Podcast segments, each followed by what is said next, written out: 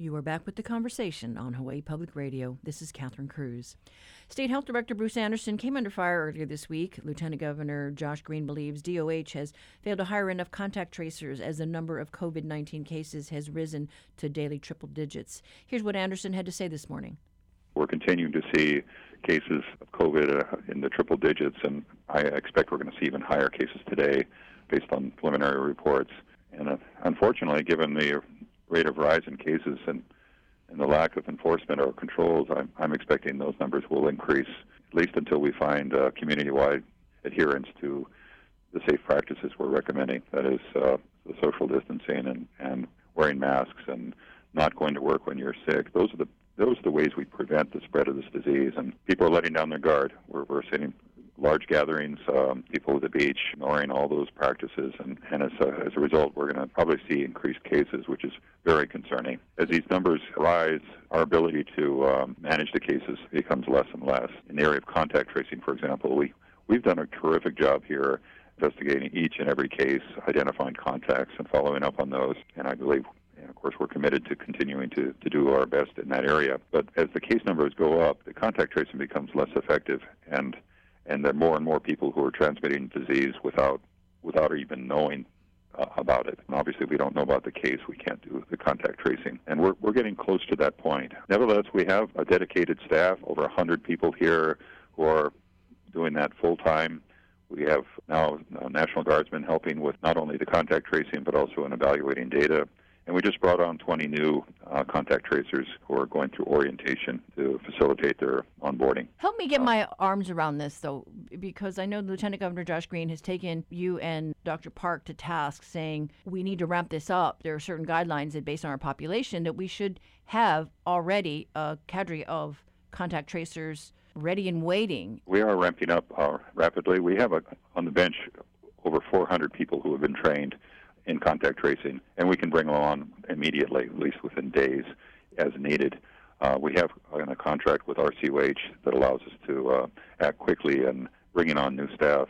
But as we bring on new staff, they need some additional training, of course, and need to get oriented, and they need supervision and obviously space. So we are looking at expanding our office space to accommodate them going forward. Today we have enough contact tracers to keep up with the cases. I am concerned going forward, of course, that we may not be able to do so. And having said that, contact tracing is certainly not a panacea to the problem. It is helpful as we do investigations, but the real solution to keeping this disease under control is to stop its spread, to prevent its spread, and the only way that's going to happen is if people adhere to the safe practices that we have in place. The other thing that's happening, though, is that the delay in getting the test results. Yeah, well, we're using the gold standard PCR test, which is used across the world, certainly throughout the country here. It's the most sensitive test, and we can get a 24-hour turnaround time with that test. There is no rapid test available that's reliable. There's an Abbott ID Now test, which is popular, and it can get a result in 15, 20 minutes. On a one-off basis, you can do one sample at a time, but it is not as sensitive as the PCR test. In fact, there's a large number of false positives, so it's not a good screening tool. It's not a good tool for screening people who may be infected who are not symptomatic. It's intended as a point-of-care test, so if you're in the hospital and they want to know if you have COVID, you can get a quick result that may or may not be accurate, but it's certainly helpful in making diagnoses. Well, on the mainland, there's so many cases occurring that it's not unusual to see a 5 or even 10-day turnaround time on tests. And if you were waiting 10 days for a result, it's useless to for the purpose of contact tracing. By then, the person is either in the hospital or they're through the illness. So getting tests quickly is critical to our being able to follow up with the contact tracing, and by the way, for treatment and other reasons as well. We're lucky in Hawaii to have enough capacity here to be able to keep up with most of the testing. The problem we ran into recently was the lack of reagents. There's so much disease occurring in California, Texas, and Florida, and a few other states that all the testing supplies and equipment are being diverted to those places where they're desperately needed. And Hawaii, for better or worse, has had fewer cases, so we're not a priority when they start distributing these reagents and things across the country. So we did have a situation at one point where one of the labs here could not get the reagents, and they had to then send the samples to the mainland to have them processed. And that, of course, took over 4 days, and we were seeing long delays in getting results. We did step in, and we did the testing for that company at our state lab, and we were able to get the 24-hour turnaround with those samples.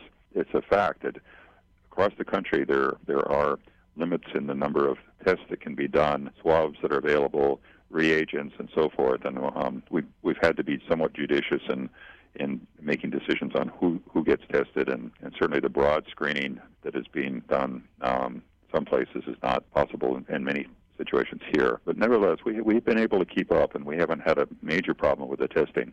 I worry about how things are going to go going forward, because we're seeing surges of cases all over the country, and often much worse than even we're seeing here.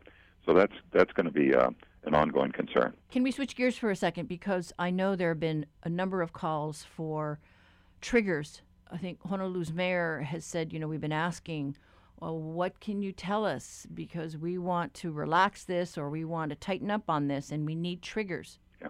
Well, first of all, we have existing triggers or in place. As we've gone forward, we've been focused a lot on hospital capacity. So there is good data on what is safe in terms of a reserved capacity for acute care beds, ICU beds, ventilators, and so forth. So those things we're tracking very carefully.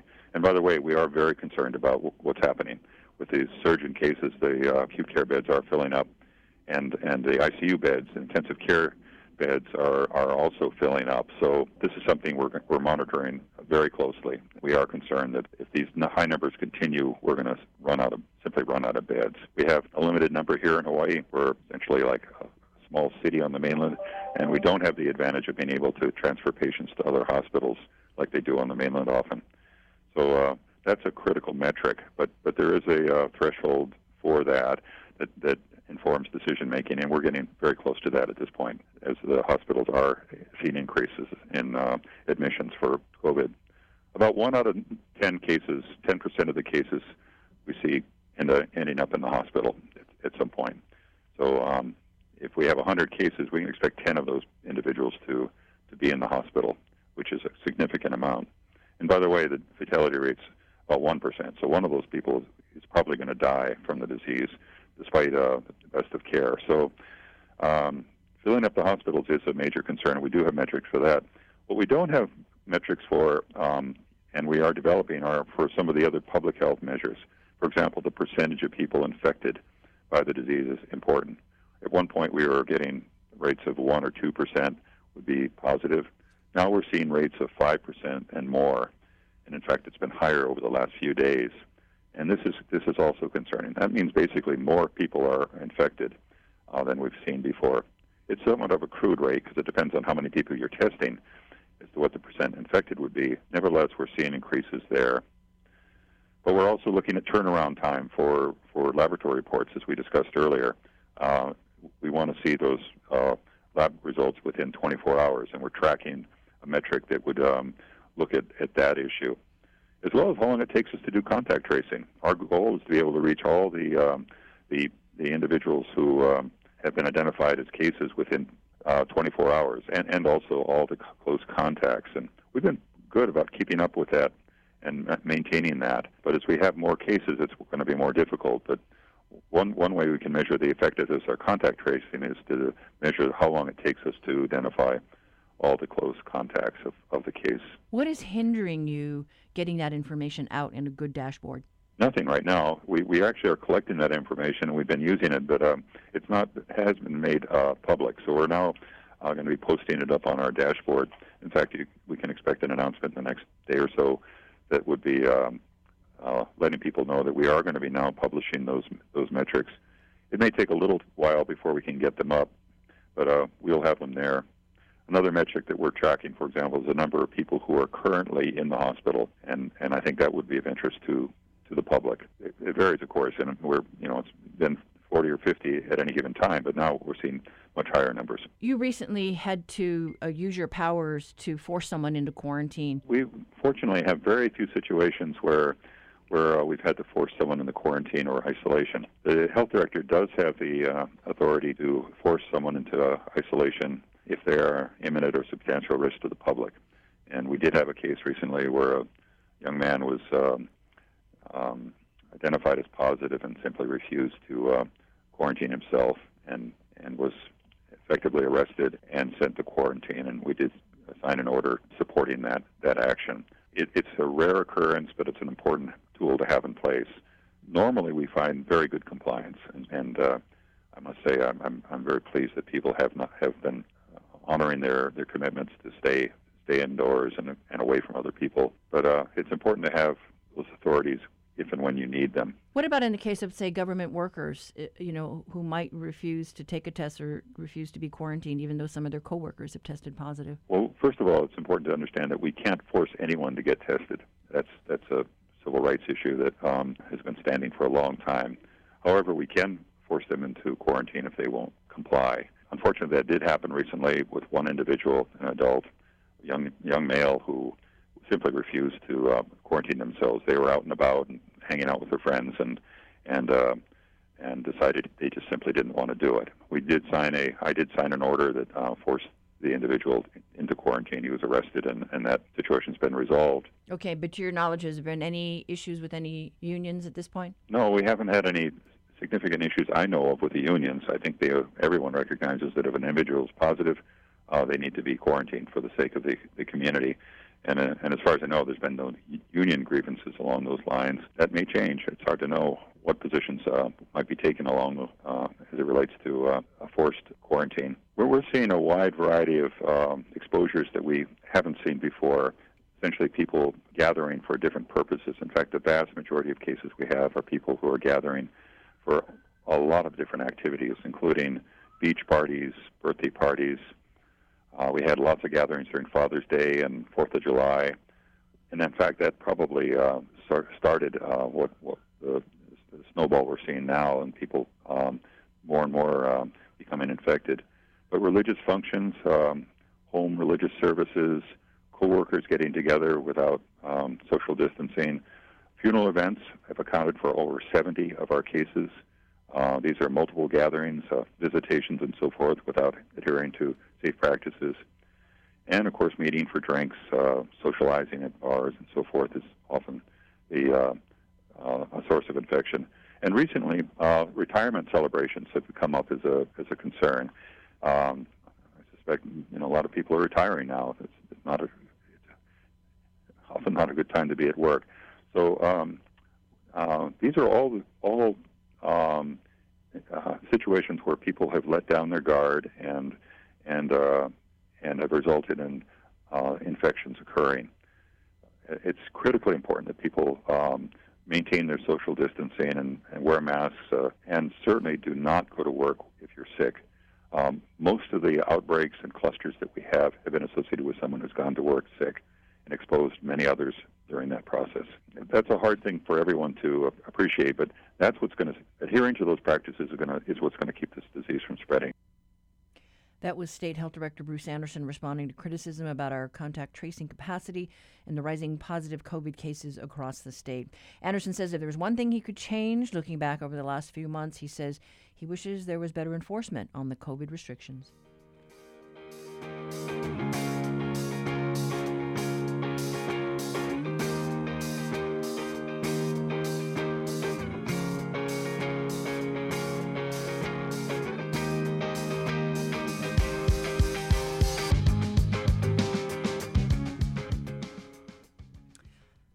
This is The Conversation on statewide, member-supported Hawaii Public Radio. Up next, your backyard quiz.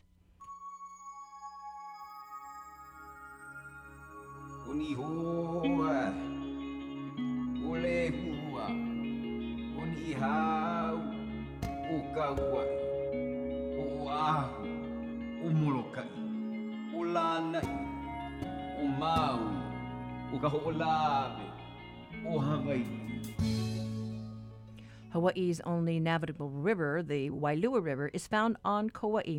However, no natural deep-water harbors existed along the island's coastline until a portion of Nawiliwili Bay near Lihue was dredged and protected by a breakwater to form Nawiliwili Harbor.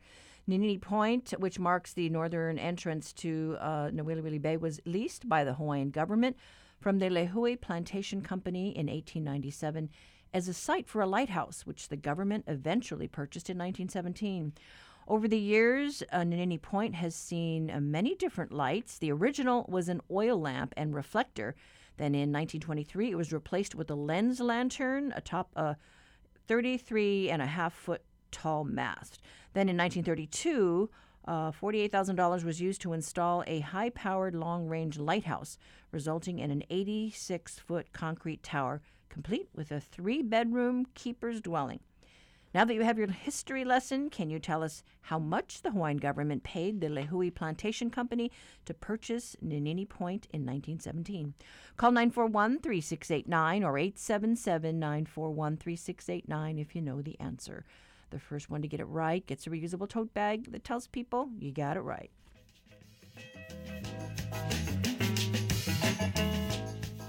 Support for the Backyard Quiz comes from Locations, whose realtors and staff support HPR's commitment to sharing stories of Hawaii.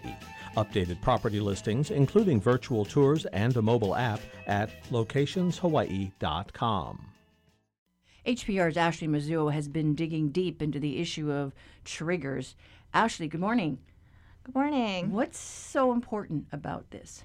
Well, you know, we still haven't really had any concrete information from Governor David Ige on what would trigger restrictions to help stop the virus and when things can ease up again. And this comes as the county officials close bars, cut the size of gatherings, and have rolled back on reopening in many other ways.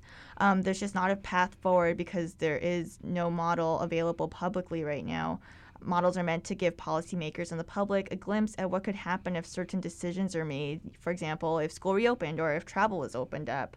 States across the country have developed their own statistical models that kind of illustrate resorting to certain restrictions that could stem the spread of COVID, but Hawaii hasn't had one yet that is publicly available, or if the government officials have it, we as the regular public haven't seen it.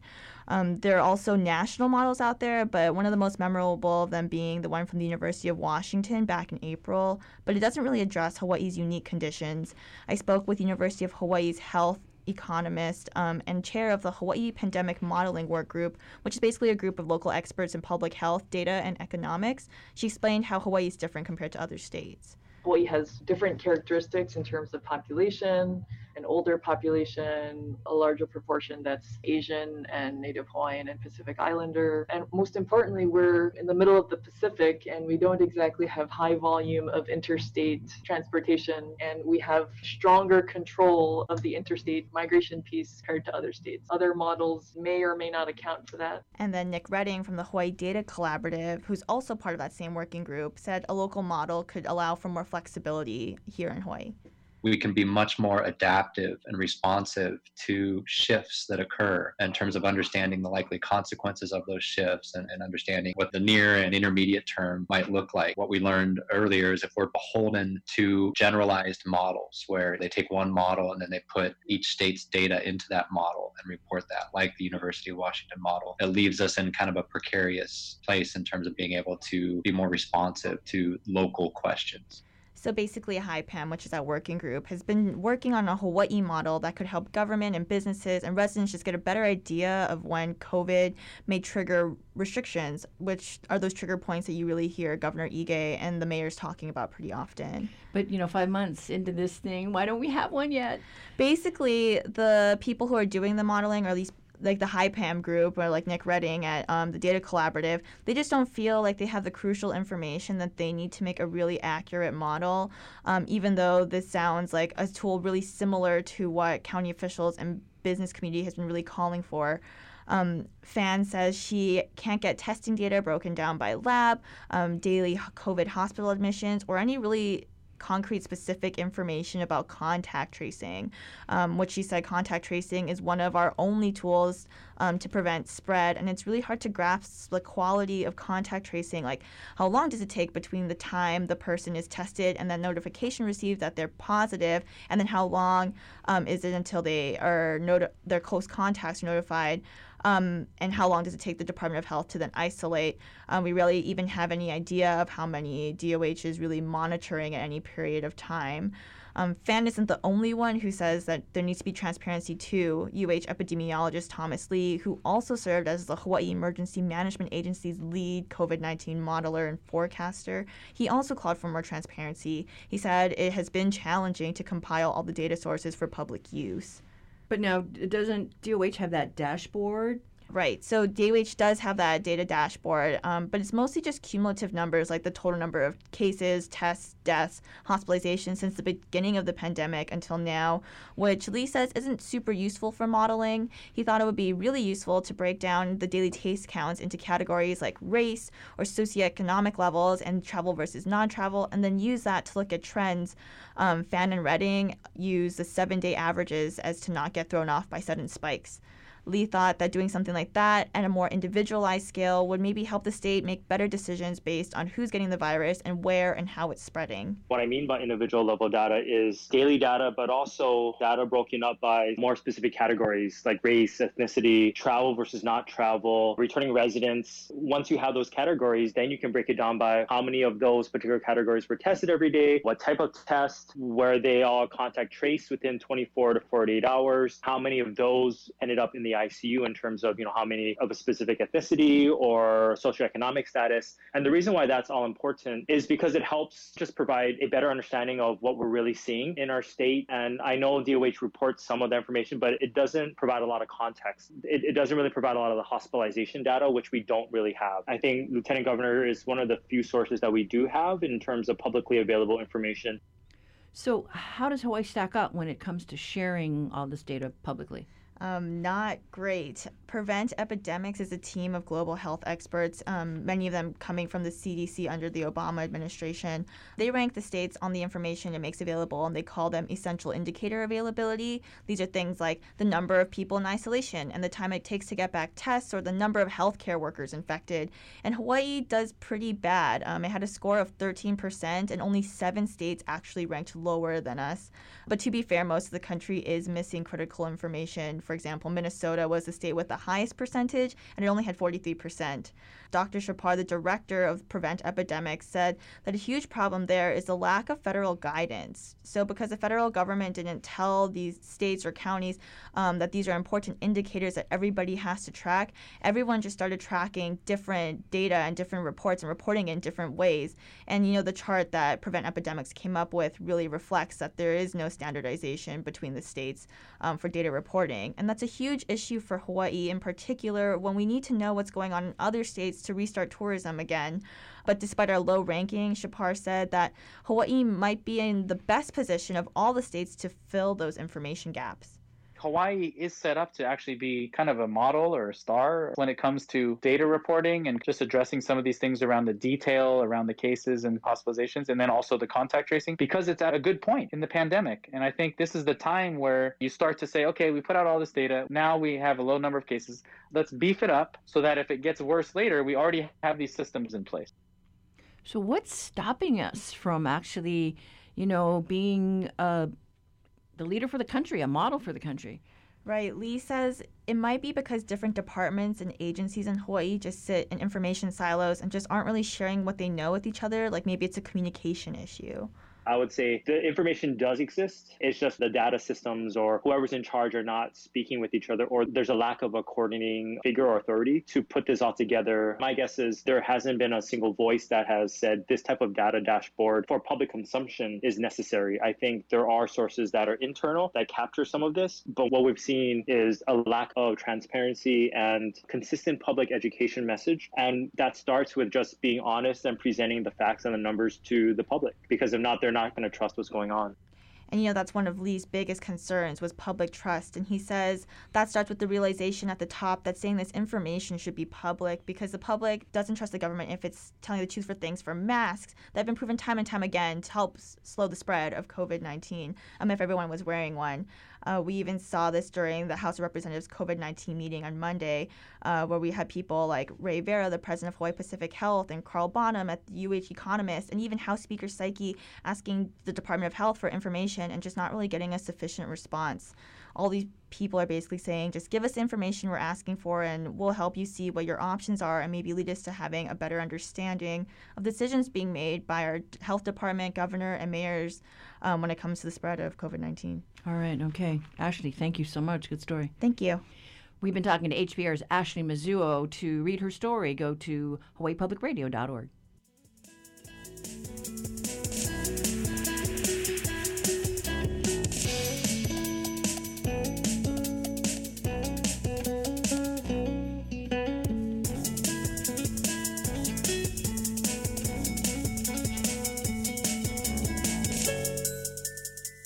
Support for Hawaii Public Radio comes from the Honolulu Museum of Art, presenting the exhibition 30 Americans, featuring Camp Town Ladies by Kara Walker, a work made up of cut paper silhouettes. HonoluluMuseum.org.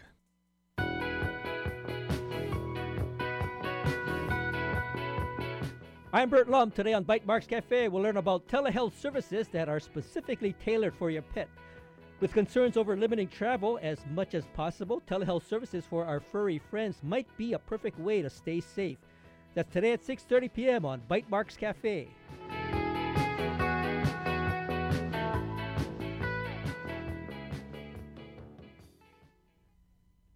A federal probe and another FBI letter. That's the subject of today's reality check. Honolulu Civil Beat reporter Christina Jedra on the line today. Good morning.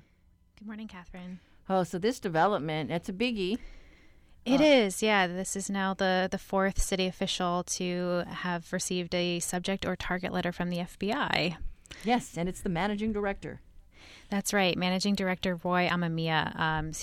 His lawyer revealed last week that he had received a subject letter from the feds and had also gone before a grand jury. Now, what that grand jury is investigating, we can't say for sure. The proceedings are confidential, but there is some evidence that points to it has to do with Louis Kealoha's severance payment of $250,000. And I know you folks had a story by Nick Ruby talking about how the former police commissioner, Max Sword, was called into one of those meetings. That's right, yeah. So that's sort of what makes people think that it has to do with that payment. A couple of years ago, the police commission signed off on Louis Kealoha's severance payment. And so Max Sword, a member of the commission, has now gone before the grand jury.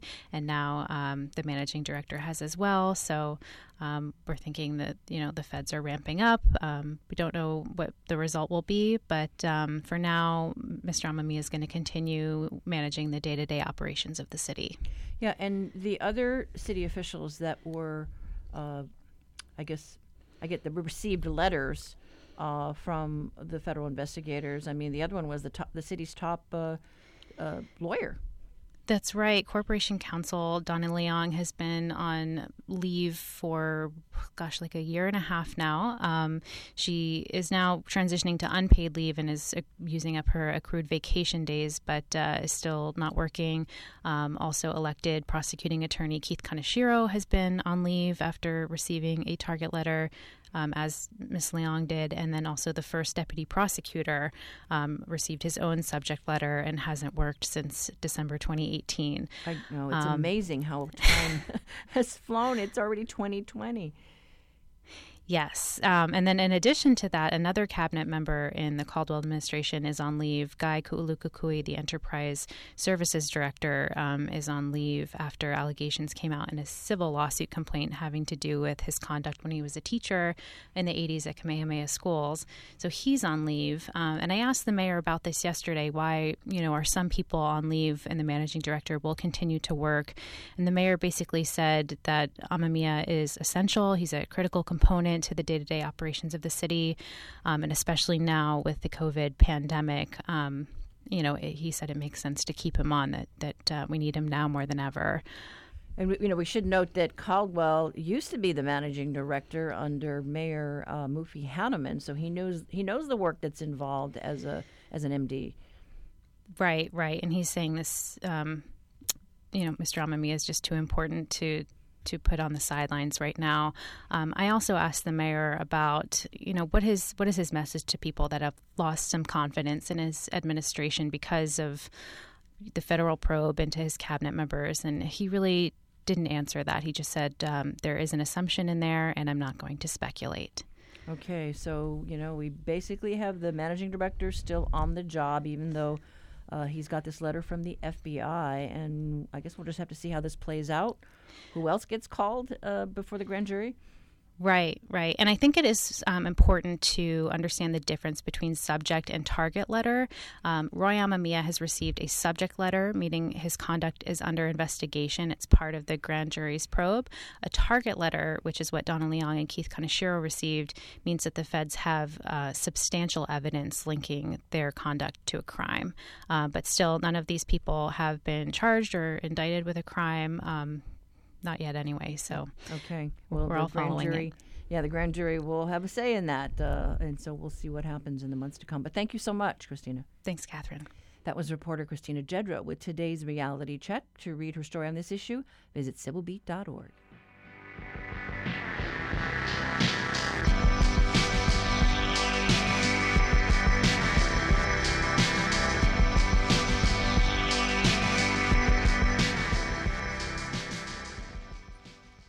If your ballot isn't in the mail, you may want to consider dropping it off at one of the many election centers across the state. We were out there this weekend to hear from voters who opted to show up in person to mark up their ballots or to just get their signed envelope in the hands of election officials, skipping the Postal Service. A lot of people worried about privacy. Here's Cliff Chen explaining why he came down to Honolulu Hale.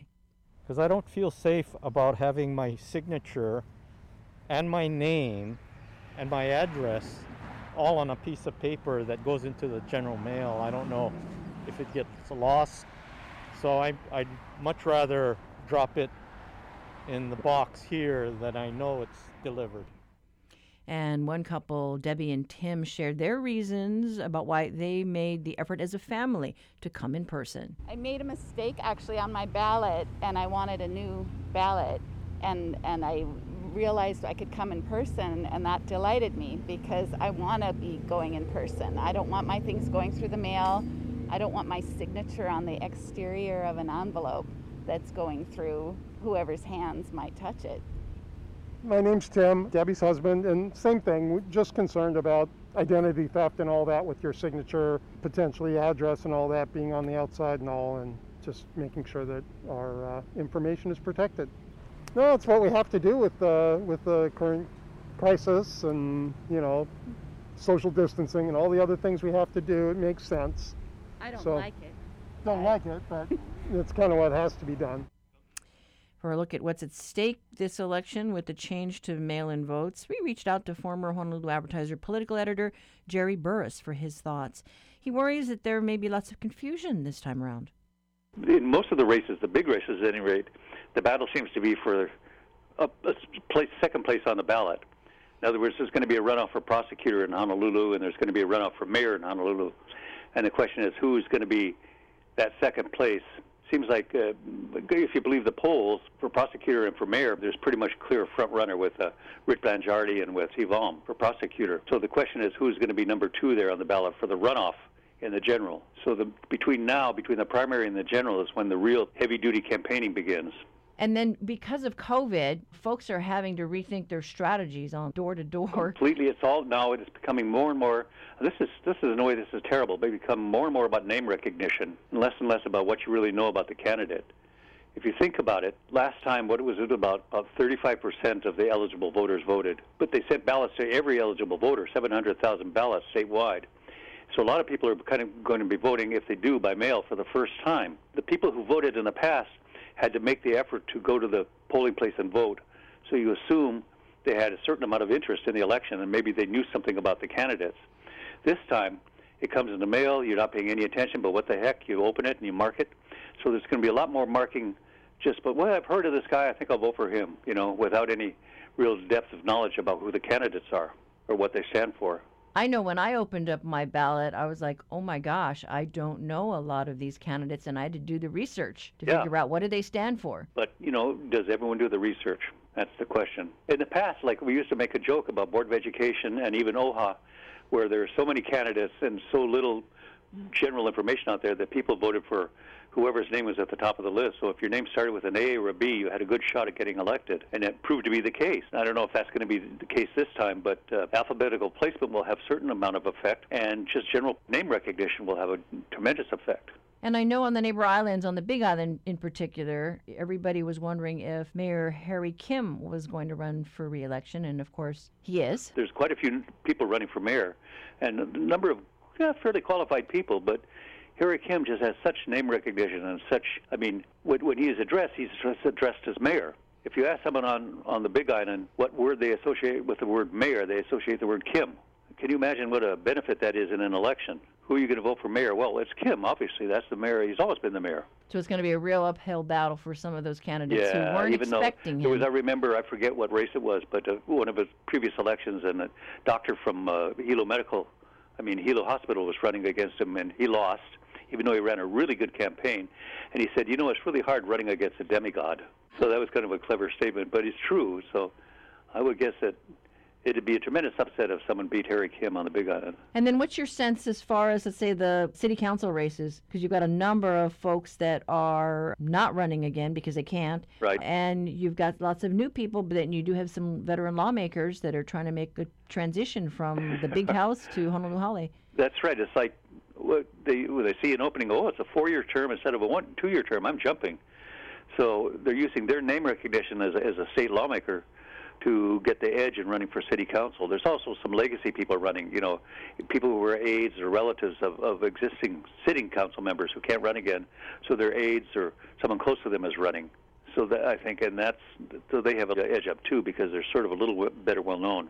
And you will have a situation where, you know, you might have a mayor who is new to politics, and the same for city council members. Who will have to decide what their relationship is. You know, it's not that good with the current mayor. And there'll be 4 old-timers in there and 5 newcomers. And the 5 newcomers will align probably for the most part like how their predecessors were, assuming that, the legacy ones anyway.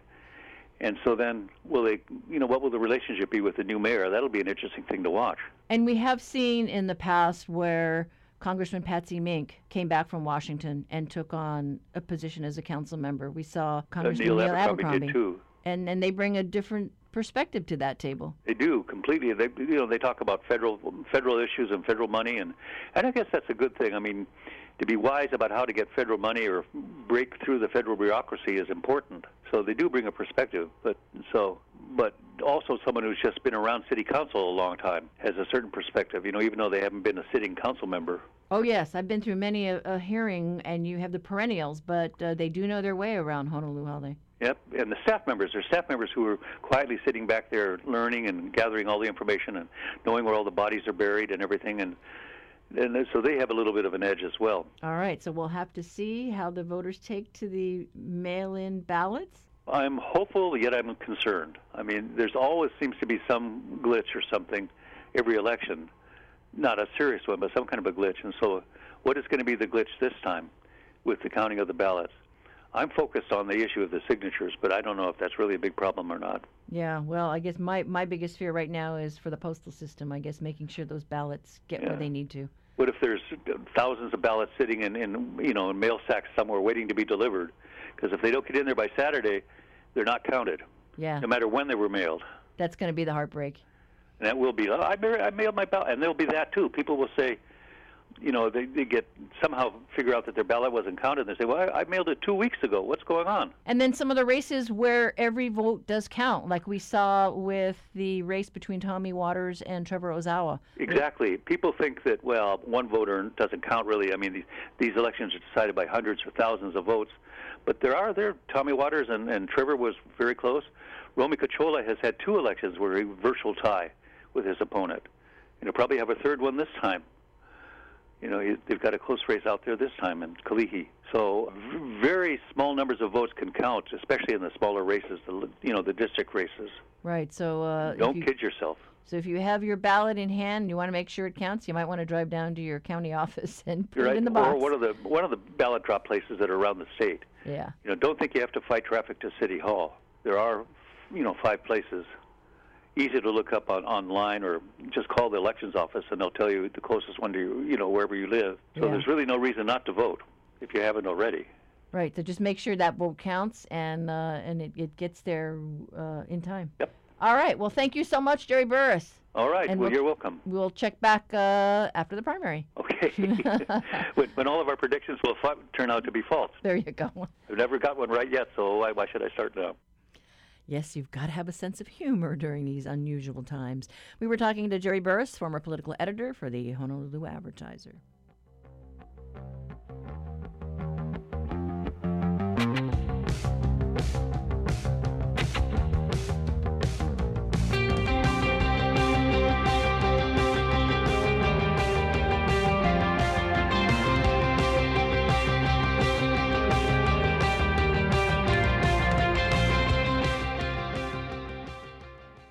Like all machines, HPR's network of transmitters, translators, and boosters require regular maintenance. Tomorrow, August 6th, we'll be doing scheduled work on our generator and electrical system at our Haleakala transmitter site. This will require a signal outage from approximately 10 a.m. until 2 p.m. for Maui County and Hawaii Island. During this time, you can stream us on the web, the HPR app, or on your smart speaker. We appreciate your understanding and patience. Earlier in the show, we asked you if you knew how much the Hawaiian government purchased Ninini Point from the Lihue Plantation Company. Well, in 1897, the Hawaiian government leased Ninini Point and built a small wooden lighthouse using an oil lamp and a reflector as its light source. In 1906, the oil lamp was replaced with a lens lantern atop a 33-foot tall mast. And then in 1917, the government purchased the 3.2-acre lighthouse designated land on Ninini Point for a whopping $8 from the Lihue Plantation Company, and that is according to the United States Coast Guard Historian's Office.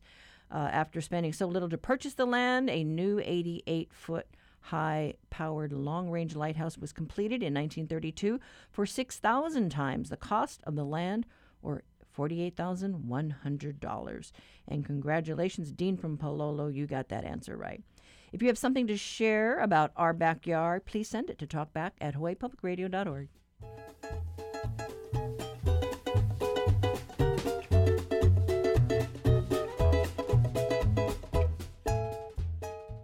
We've got more election analysis for you. Now, during previous election years, it's likely you'd see political candidates at community events shaking hands and trying to garner votes, one personal touch at a time. COVID changed all that this year with social distancing rules in place. Those vying for office have had to rethink their strategy and communications. So how are candidates campaigning this year? Colin Moore is the director of the Public Policy Center at the University of Hawaii at Manoa. He spoke with the Conversation's Jason Ubai on political campaigning during COVID. This is an incredibly challenging environment to campaign in. It's particularly challenging for new candidates that don't have a lot of name recognition, because they also don't tend to have a lot of campaign funds. So they usually rely on their ability to rally friends and supporters to go door to door, which is something you can still do pretty effectively here in Hawaii, at least traditionally, because we're such a small state and the districts are small. But now, even if you can do a little bit of sort of knock and wave, leave the flyer campaigning, you can't do it like you could before. And so this has been a real challenge for candidates who are trying to challenge incumbents and have fewer resources. If you have a lot of resources, like the mayoral candidates, for example, you can still produce television advertisements. A lot of them have had a big presence on social media. But for candidates running in, for example, for House seats, they don't have a lot of money. You really don't have the funds to do that. And so you're sort of cut out of what used to be your signal advantage, which is door-to-door and door-to-door discussions and conversations and kind of classic stew and rice dinners. You can't really do much of that right now. So I've heard from some people that you can go to door, and I think for me and maybe some other folks, it might be a little hesitant, but what have you heard from candidates? Is that something that people are open to during this time? I don't think so. I think there's been a little bit of that, but compared to what you'd see in a normal campaign season, you don't see candidates. I mean, usually you'll see them walking their district, and maybe for a small number of them, but I think compared to what a normal campaign season would have, it's been very, very limited, and really just people leaving flyers, because the last thing you want to do as a candidate is make a potential voter uncomfortable. And I think knocking on someone's door and trying to have a conversation, even if you're wearing a mask, is pretty hard to do. Even traditional tactics like sign waving, I mean, compared to a normal season, you see very limited sign waving. And of course, to respect social distancing, the candidates are usually out there by themselves or with just a handful of supporters. So I don't think there's been much of that at all, at least compared to a normal year. And I think candidates have to balance trying to connect with voters with a fear that they're going to scare or offend some voters by looking like they're not respecting social distancing or they're getting too close. So much, much less of that than you'd see in a normal year. What about social media? What platforms have candidates used, and do you think it's been effective for them? Sure. Social media is very effective now. Facebook is the biggest platform. And if you have money, you can put Facebook ads up, which are very effective. And the mayoral candidates have done a fair bit of that. But again, you have to have the resources to pay for those ads. And, I think candidates with less funds can still do that with, through Facebook groups and things like that. I mean, it helps to rally people who already support you. But it's sort of limited if you can't pay for ads, because in some ways you end up just speaking to your own supporters. I think it's really the best tool they have right now. It's always a good tool. Certainly in the last decade or so, when a huge number of potential voters have been on social media, and so that's really been their primary tool. I mean, I think this has been a campaign that's been largely conducted over social media. I mean, the other thing that's happened too is that because the COVID crisis has sort of sucked up all the oxygen out of the room, there's been relatively little media coverage of this race. I mean, particularly local races. The national presidential race has gotten a fair bit of coverage, but, even relatively important House races have gotten very little coverage, just because there's so many other stories competing for people's attention. Yeah, it's hard to have the forums when there's limited media space and maybe some other groups that would have these type of events in person are no longer happening. That's exactly right. I mean, that's the other thing where smaller candidates can get their name out, all sorts of various organizations, social organizations will have candidate forums, and very little of that has happened. And what has been on Zoom, which can work, but is a far cry from the ability to meet people in person. The other thing I've seen, the text message, the automated ones, maybe even personal ones, but those are also, you need funds to buy call lists as well, right? Absolutely. I mean, those automated calls, the automated text message, those are all sold by companies who provide that, and so you need money for that. And with the exception of the candidates running for major offices like mayor and maybe a few of the city council candidates, most don't have those resources. So that's another contactless campaign tool that you really don't have access to. I mean, are there any innovative ways that you've seen candidates who get their name out there that maybe hasn't been tried in previous elections? It's an odd time to campaign in the middle of a crisis like this, because you want to get your name out there, but you don't want it to really be about you. You want to show that you have empathy and that people are suffering and that they have bigger things on their mind than your campaign. So, I mean, I've seen a lot of candidates sort of transform what would have been normally been campaign events to sort of public assistance events. I mean, to do things like help hand out food at food banks, or to assist with, in some ways with, various COVID relief efforts. And then they highlight that usually on social media. I mean, that's the most effective strategy, I think, that I've seen, that you wouldn't have necessarily seen in the past, where they still are trying to connect with constituents but show that, you know, they recognize that COVID relief is more important than their campaign, but it also gives them a chance to meet people, highlight their good work. So you've seen a fair bit of that. Normally during a campaign, the candidates would talk about their policy stances. Well, right now they're really talking about COVID, and this is kind of the big elephant in the room, and, you know, certainly a worthwhile big topic. But, you know, once we're past this, will people even know what their candidate stands for, you know, on climate change or other important policy issues? Yeah, you're right about that. All these other normally important policy issues have sort of been crowded out, and it's all about COVID or what will become of our economy as a result of COVID and how we recover from that, and people's, you know, very serious job situations.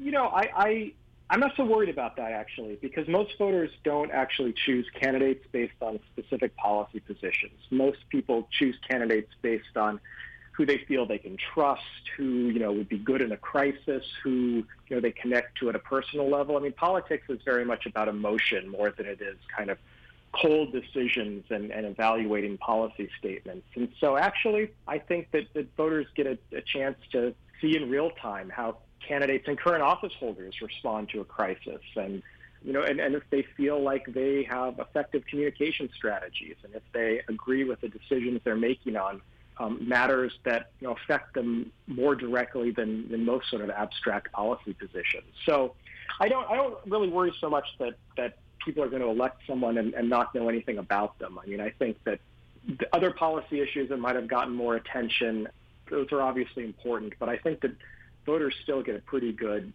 sense of most of the candidates and kind of evaluating their response to this real crisis. The unfortunate thing for politics is that this crisis, because it's been difficult to get campaign door-to-door, I think really means that younger candidates who are challenging incumbents, have had a much harder go of it, because they tend to rely on those traditional shoe leather, knocking on door strategies, and they just can't do that this time.